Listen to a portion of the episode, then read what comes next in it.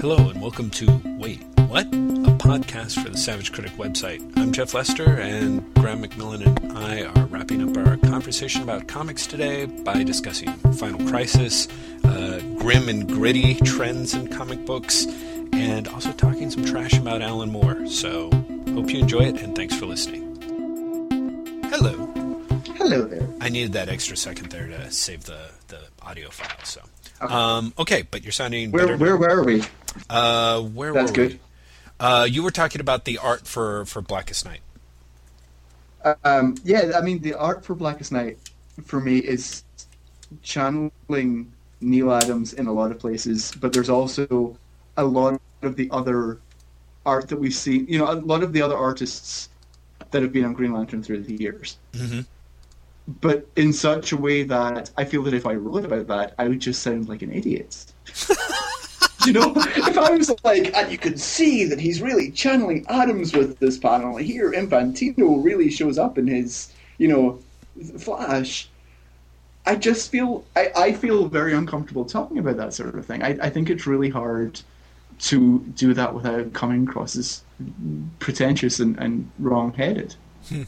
Well, maybe that's something that I can do more since I'm feeling like the pretentious, wrong-headed guy these days with my comics reviews anyway. So uh, that, I, I should do that. Everyone agrees with you. Come on. No, no, no. I, I, I'm not even saying it like it's a bad thing. I think it's actually kind of a. I I think it might be a really good place to be these days. But um, you know, it is what it is. And in fact, on that note, I'm going to talk uh, briefly about League Extraordinary Gentleman Century 1910. Did you read it? I did not, but Really? part of that actively disliked Black Dossier Ah. and pretty much thought this is not worth my while. I've never really loved League of Gen- uh, Extraordinary Gentlemen anyway, Mhm. um, but Black Dossier, I just I wanted my life back. I thought it was so. We are clever. Look at us being clever, with no other point. I really disliked it. Interesting.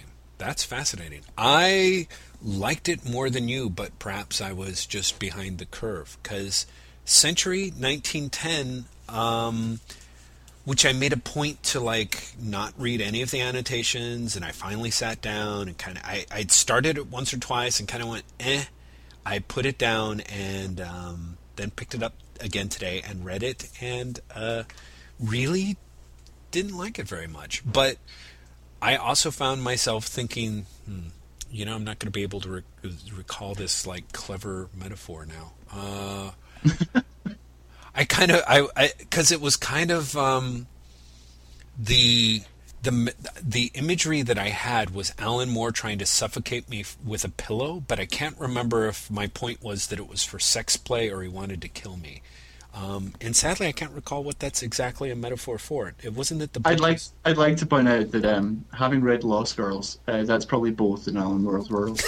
Al- Lost Girls proved to me that Alan Moore possibly only ever had sex once. I, I Lost Girls was not only the least sexy book about sex ever written, but it also felt like it was written by an alien who had read about sex. It was stunningly wrong-headed. Eh, eh, um, yeah, you've read Lost Girls, right? Yes, yes, I have. Uh, and and I, Do you do not agree that it's it's just I don't know. It's honestly nothing nothing even interesting about sex is in that book. uh, I, I I can't I can't tell you how disassociated I feel from that book.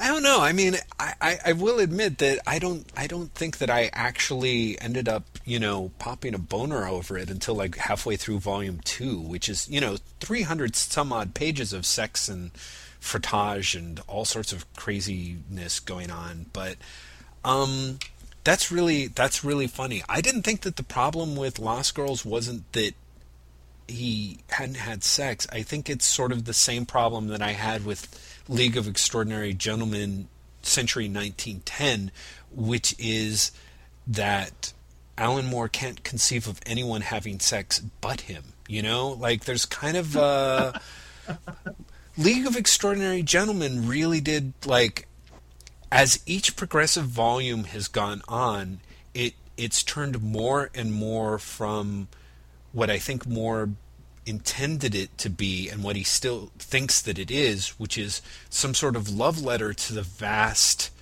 um, wilderness of literature.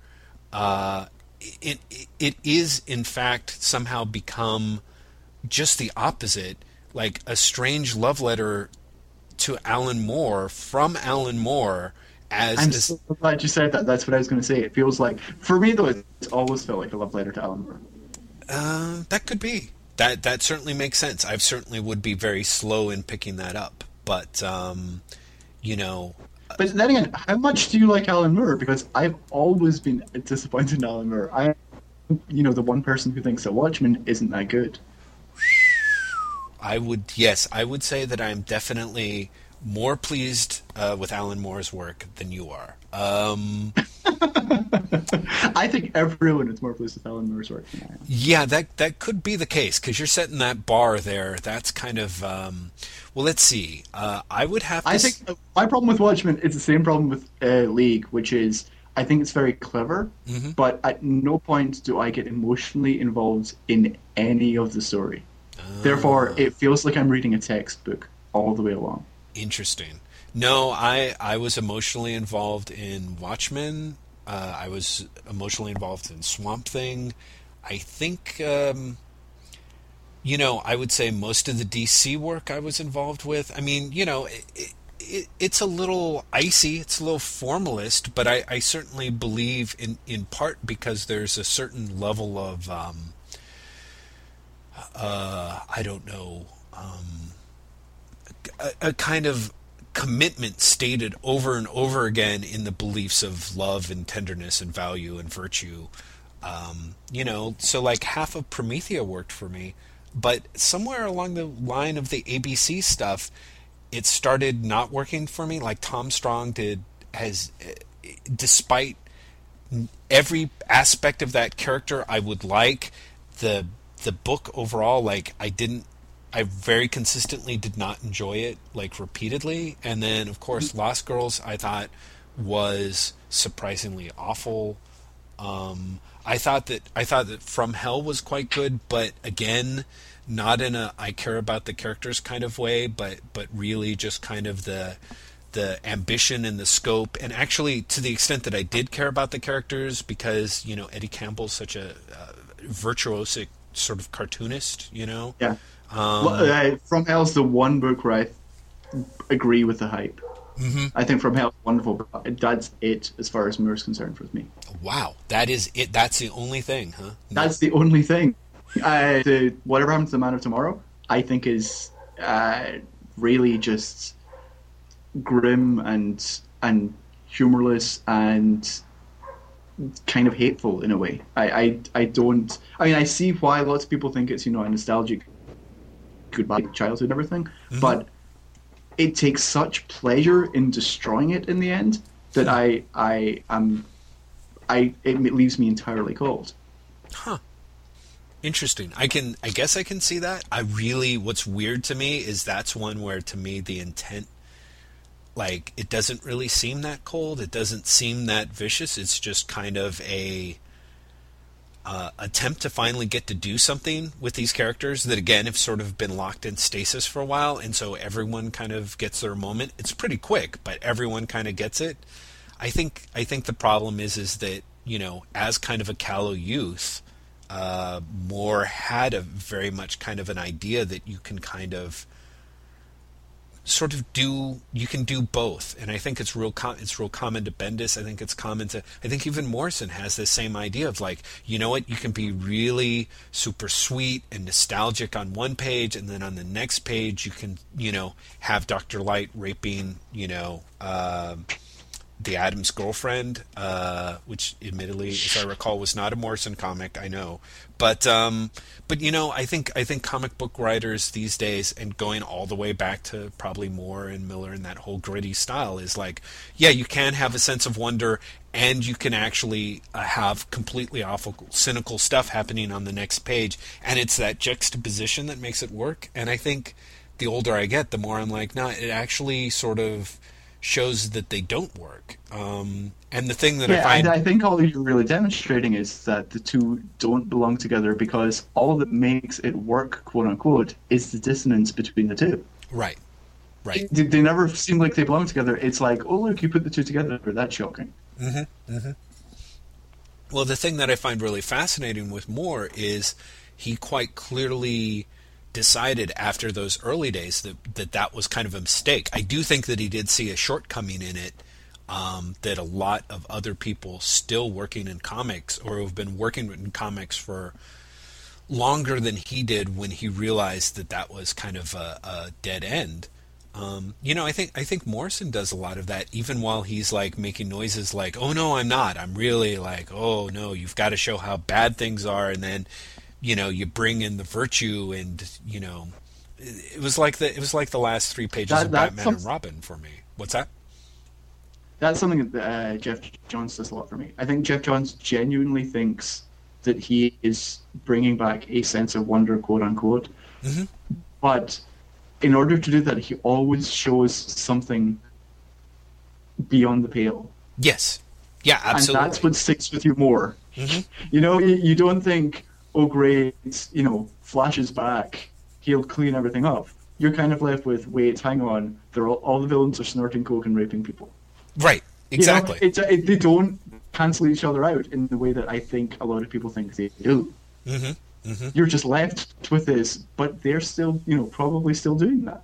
Mhm. I think when you bring in a level of realism, even if you're, you know, you only bring it in with the bad guys and you're saying they're bad, Mhm. it's still out there. Yeah. unless your unless your story is, and then they make the world utopia, hmm then then you've not you've not done anything apart from just darkening it up. hmm I mean, I, I, one of the things about Final Crisis that still doesn't ring true to me is I think it just permanently breaks Mary Marvel. Yes. Yeah, and I, I think I think there's no way to make to write Mary Marvel the way that she was originally created. Now, I, she can never be the innocent person again. She can never be the young sister or was she's a sister of Billy, right? Am I misremembering that? Uh, she is not a sister because I think he was an orphan. I well, can't- maybe no, maybe she's like a cousin. Hold on. but, but she can never be the young innocent again, ever. Right. No, you know what? You're. I think you're right. I think she actually is. Mary Batson is actually the twin sister of Billy Batson. There you go. My knowledge of Shazam is truly stunning. Dude, it went Uh, from Mary Marvel to Sharon Ventura as She Thing. It's kind of terrifying. Really lame female characters, and there, and Dazzler. Don't forget Dazzler. Oh yes, yeah, absolutely. But no, I, I think Final Crisis doesn't. Final Crisis' stated aims, which were pretty much evil wins then good wins after all, hmm aren't served by the story. Yeah. The story doesn't prove that. no, the story proved Darkseid took over for a bit, and then they kind of defeated him, maybe, possibly, but they never really explained it. Like, that was the, the thing that stuck with me when I rewrote, reread Final Crisis. Mhm.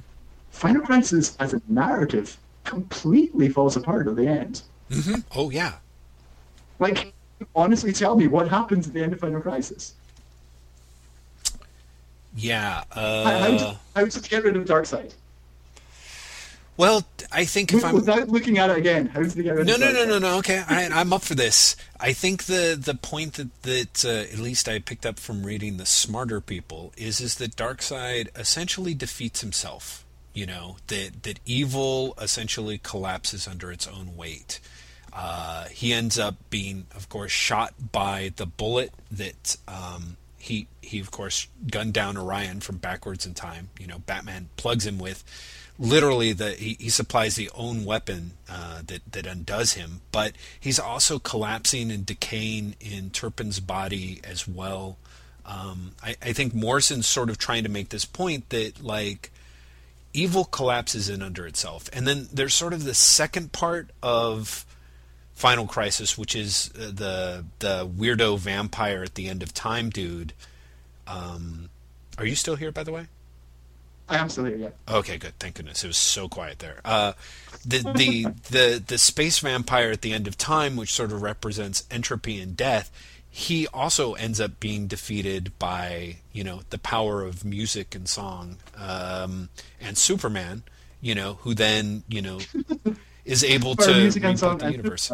Yeah, music and song and Superman. I mean that that really seems to be the way that he, you know they they pull all those heroes in from the end of time. Uh, Superman is able to reboot the universe, and then the universe essentially gets sort of a restored from a save point that is just after Darkseid sort of you know collapsed. Um, but again, but, but no, is it that's like it, how can it be? Because then everyone is like then the world is fucked so I, I took it as they managed to reboot the universe from before all that happened.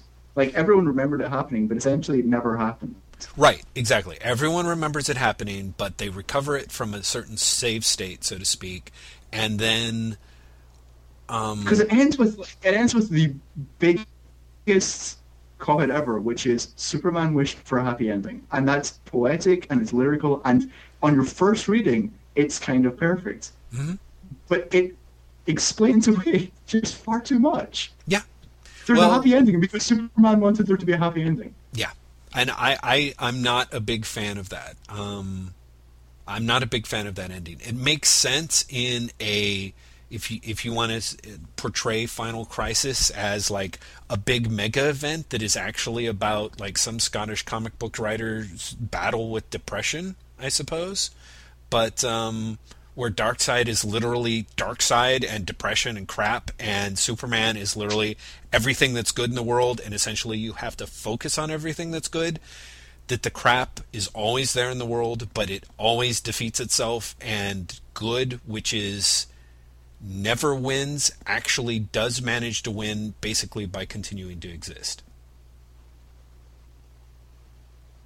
I think you should have written the foreword for the book. No, I don't think I should have because I think I just cobbled that together from like everything else I read on the fucking internet by smarter people. You know, I, I, I mean, and and separate and apart from that, I would then have to spend a paragraph going, mind you, you're going to read that and think it sounds wonderful, and then be, but why am I disappointed for the next eighty or so pages? Why? You know, because it doesn't really hold forward as a story. I mean, uh, you know, Morrison's ambition is second to none, and the the levels of detail and thought that he puts into things is great.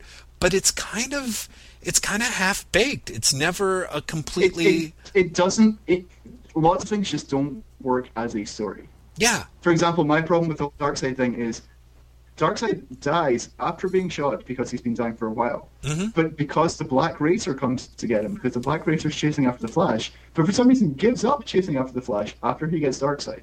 Right. Just because. I know, like it's kind of like. And it's like, what? And then, but they don't even have a. And then other people are like, "Hey, Barry, you're back," because then you go straight to, and then we froze everyone and restarted the universe. Right. Right. And it's also like, why did you freeze everyone if you're restarting the universe? Yeah. Um, my theory is, of course, is that that Grant uh, is doing Geoff Johns a big favor, and there's a huge chunk of this stuff that's going to come in in Blackest Night that we're not really aware of. But um, along the lines of what? I don't know. I think that space vampire dude who like is able to like raise the dead or whatever the hell that he does. I think he's tied to the Blackest Night stuff somehow. Don't know. Oh, just... I, if, if that happens, I will throw heavy machinery. if if any thread from Final Crisis continues into Blackest Night, I will scream like Superman screams to kill the evil vampire. I, I will, I, I will have a, a nerd breakdown like you have never experienced. because the whole point of Final Crisis is it's final. If Final Crisis literally directly leads into the next story, then Well, but that's the idea, Graham. my mind is broken. My mind is broken. And also, the real reason of my mind I think will be broken will be Superman e- ends story by wishing for a happy ending. Right. If Final Crisis literally leads into another story, and Final Crisis, Superman doesn't get his wish. He doesn't get a happy ending. Well, but uh, but okay. I guess Like, what I, under- I understand your point, but Mhm. I think as soon as you say Final Crisis is a middle step to another story, you invalidate the end of Final Crisis, even in the poetic sense. Well, I literally are just like, Grant, fuck you. Well, okay. I could be misinterpreting things, but the way I took it was that between those two scenes, there's pretty much he jumps forward to the end of the universe. So everything else gets to be amped in there. I guess what I mean is for those for those final 4 or 5 pages to make any sort of quote unquote sense, you're going to have there's going to be other things that are going to fit into it including i suspect geoff johns' darkest night. And it's not so much that darkest night builds into it on it or leads into it uh, leads out of you know that final crisis leads into blackest night. It's that blackest night is going to fold very neatly into it. So that by the time you get the final scene with the space vampire who's cackling and rubbing his hands and you're kind of like why is this in the book? Where did this come from? Why do we have to deal with this part of things at all? You know, I mean, I understand it in a vague metaphorical sense, but what is this doing in the story? I think we'll have a better sense of that for Blackest Night. I think Blackest Night is going to lay a lot of the groundwork for what ends up happening in those five pages in a way that makes you go, "Oh, okay, it's not total. It's not totally crap after all." Except I think See, it will be crap. for me, I think it is totally crap because I took all of that as happening before Blackest Night. But it's at the end of the universe. But that's because, in my mind, the universe ended and then restarted.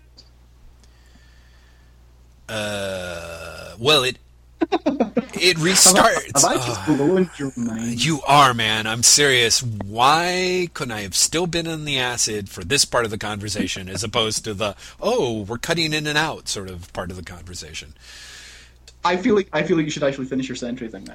Nah, not No, necessarily. no, talk talk century. All right. Tell me, tell me why it's bad. We'll do it quickly. Here's my frustration about Century is it is about the league. It takes place in 1910.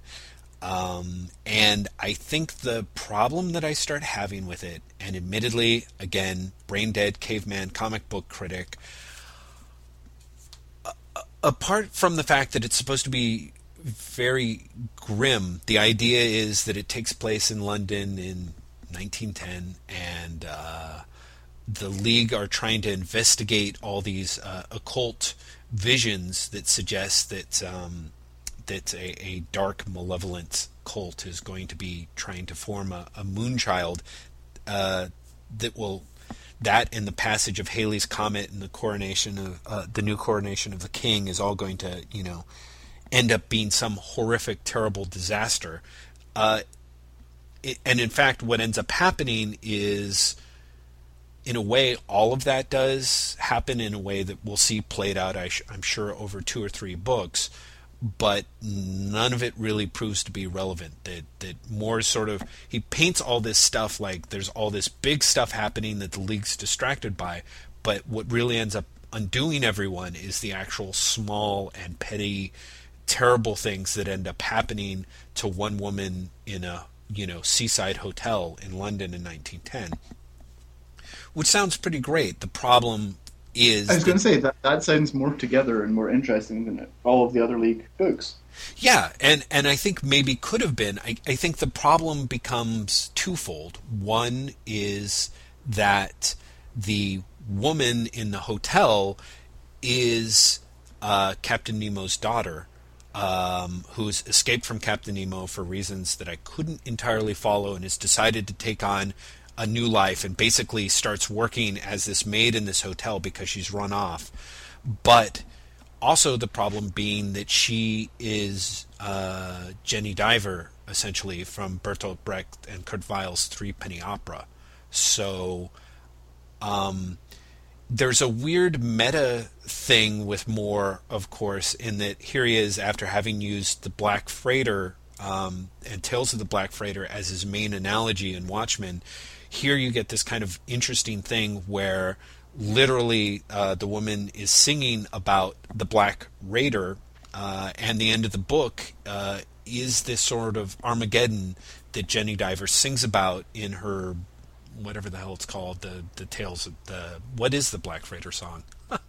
Do you know offhand the one I'm talking I'm about? sorry, no. It's you know the It's thing that's stupid. So no.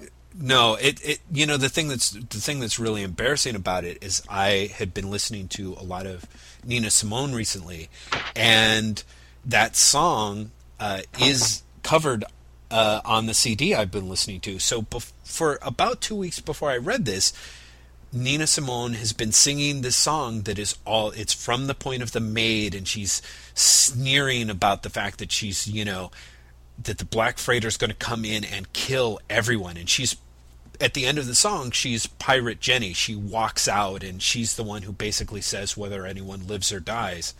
And um, it's an amazingly powerful song. And through the miracle of league of extraordinary gentlemen century 1910 it becomes an incredibly trite story. You know it, it becomes it, it becomes the big failure of, of the league, maybe of the league books overall, and certainly this league book is is the idea that um, the Captain Nemo's daughter being Jenny Diver is just something that rubs me the wrong way. I've all, I've never been happy with people who break out this idea that all the fiction characters they start doing double duty, and you see bits and pieces of this in Century where it's hinted at that. Um, you know, uh, Prospero that, from that has always been a Moore thing for me. The idea that, especially League, has, has been the they all exist in the same universe and they met and they have all these connections that you didn't know about, and it feels as much like. And this is one of the reasons that um, Black Dossier completely irritated me. It felt as if he was showing off his library as opposed to trying to tell me a story.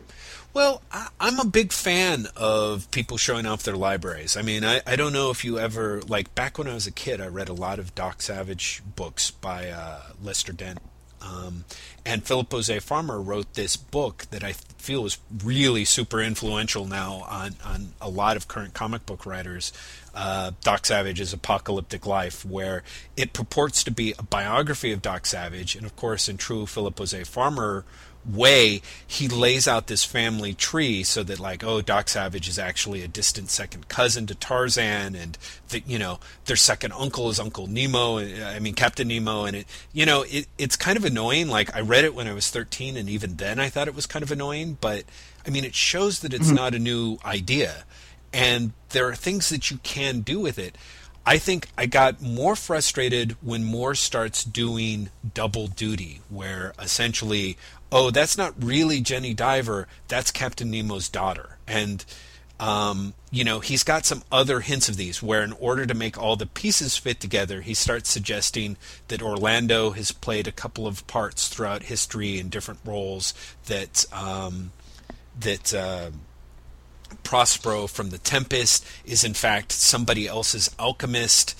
You know, it, it all becomes uh, in, instead of this sweeping, you know, um, ode to imagination, it, it ends up being incredibly close-minded, where the idea is that you know there's only six ideas in the world, and in Alan Moore's League of Extraordinary Gentlemen, they just all happen to be the characters in his book. You know what I mean? Like once he made his characters immortal, and they it starts moving into what I think of as that very tiring Michael Moorcock Eternal Champion kind of aspect, where these people get to be anyone and everyone, and they get to live out their lives, blah blah blah. And so, like for example, in the prose afterward, there's a point where two of the characters, two of the lead characters, are being written about in the 50s or 60s, and essentially they become the story of O. And it's one of those things where I'm like, no, this the story of O is the story of O. I mean, it's one thing when you're showing off the library, but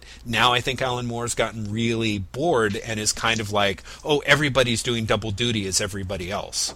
You know what I mean? Like it's kind of a it's kind of a puppet show. And again, the thing that's frustrating is because hey, it's his league at the center of it, it's slowly becoming, you know, his unintended metaphor is like, hey, look at me, Alan Moore, I'm center of the universe now. My characters are all the characters and everybody just happens to conveniently revolve around this one comic series. And it's really tiring. It's really exasperating.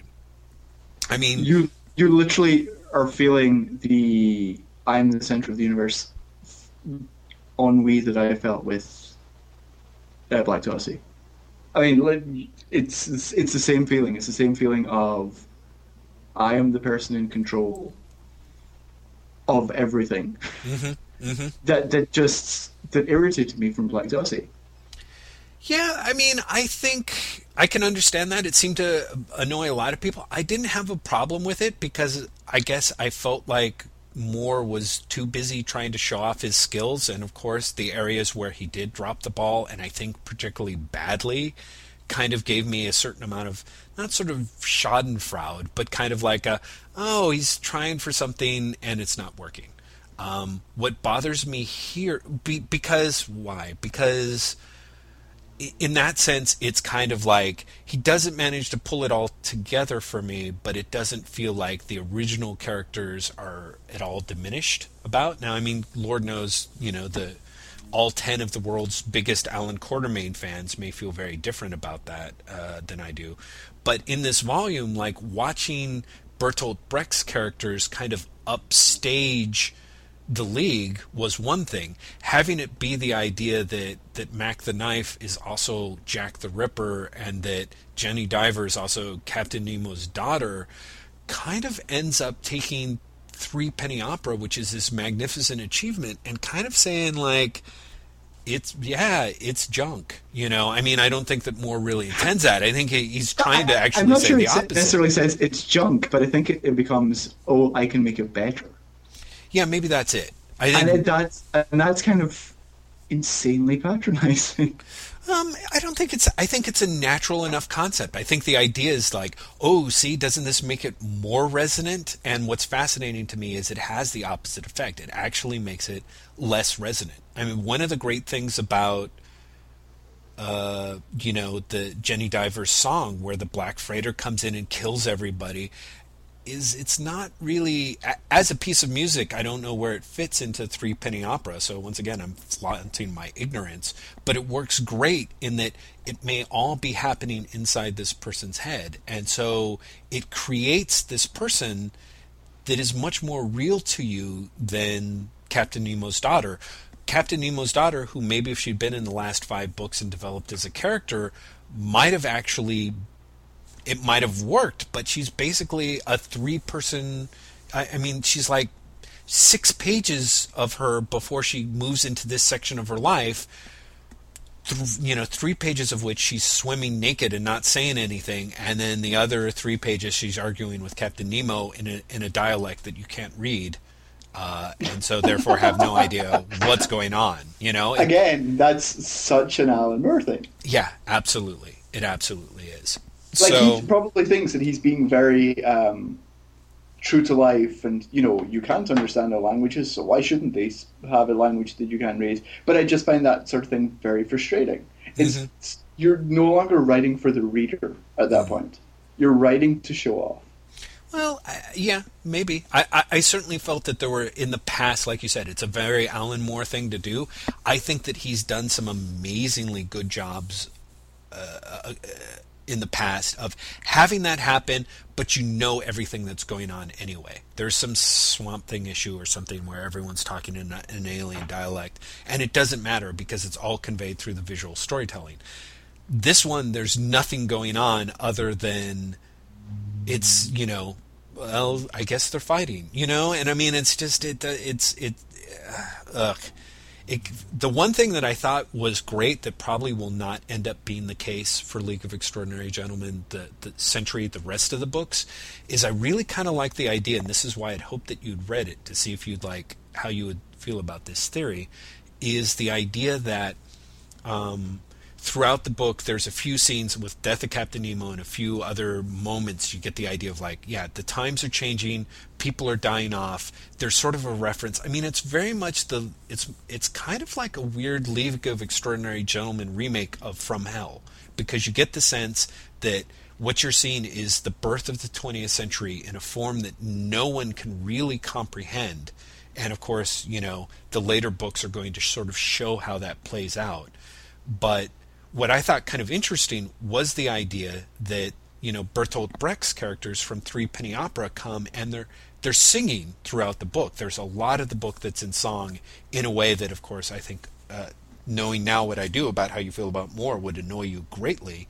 But I thought it would be kind of cool in a way if Moore's point for League League uh, the three century books was essentially that the League of Extraordinary Gentlemen being literary characters end up being destroyed through the course of the century by music characters you know like it's sort of like as music becomes important as rock and roll becomes the new literature you know, you're going to end up seeing these characters get their asses kicked by Mac the Knife and Jenny Diver, but later on, the Thin White Duke and. I see. I I'd love that, but at the same time, I almost don't have enough faith in Moore to be that contemporary. Mm. Well, you could be right. Um, I, I um, almost think that Moore it would be more, uh, or if it happens, it will be seen as this is a terrible thing, as opposed to pop culture has changed. Right. Could be. I mean, I don't know. I mean, it's weird because I sort of feel like Moore started off, you know, being a big fan of contemporary culture and pop culture, and the more he's kind of disappeared into this Victorian hidey hole, the more you get. It's easier to sort of tag him with that idea that he's going to be like, yeah, everything's shit because it's yeah, exactly. Changed. At some point, he became a curmudgeon. I think that might be true. I'm not sure if it's true, but it might very well be true, and it's kind I of. I think in the in the public consciousness. Mm-hmm. Mm-hmm. Yeah, so I think it, I think it'll be curious to see what the other books have lined up, but I was uh, amused by how much Century 1910 really didn't hold up for me as a book in which at each point that I could point to, I'm like, yeah, this is okay, that's all right, this is all right, and then holding it and being like, yeah, it doesn't work. Like it doesn't work in a way that I'm not just a Grant Morrison hater. I've now become an Alan Moore hater too. Perfect. Join the club. Join the club. Lucky me. Yes, the club of two. How lucky am Although I? I'd like to point out, uh, you have made this book sound more interesting than anyone else has previously. I now I'm kind of tempted to read it. Well, Leigh Walton at Top Shelf, if you're out there, feel free to send me a copy. yes, after hearing this rousing recommendation, Leigh. Exactly. After after hearing Jeff say, "I'm not sure about it. It might be crap." Now feel that free- I yeah.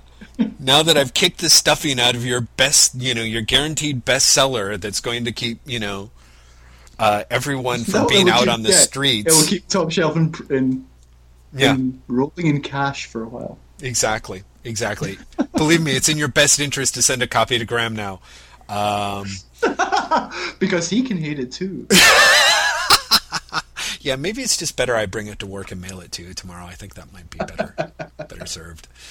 Okay, well, that was my point about League. So thank you for letting me. So I think we covered I, a full three comics this way. This yes, I, I dread to think how long this will end up being.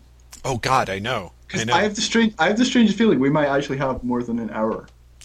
Yeah, I know. And I was kind of thinking, you know what the perfect length for a podcast is? 15 minutes. I'll just get Graeme to warm up and then we'll talk about stuff for like 15 minutes. And um, I, I, th- I, honestly think a perfect length is somewhere between half an hour and an hour. Do you? Okay. Well, yeah. that's good to know. Uh, I will keep that in mind when I'm editing. We may have to break this into two parts or, I don't know, at this point, that would six be parts. awesome. If yeah. it breaks up into like three parts, that would be awesome. they'll be like, well, we can understand why they never did one again because that first exactly. one was because we did three in one. Okay, well, this is this has actually been great. I've enjoyed it tremendously. Um, I think even if we don't even post this, we should do it again. I think we should too. We'll just amass this like secret tape. Exactly. We'll be like, here are 72 hours of Graeme and Jeff talking about comics from 2009. I can only imagine who will be hitting the PayPal button for that. God help them. Uh, yeah, that sounds fantastic. Um, Okay, you go and edit and have a good night, sir. Thanks. You too, sir. This was great, and uh, I will try and get a rough cut to you by Wednesday.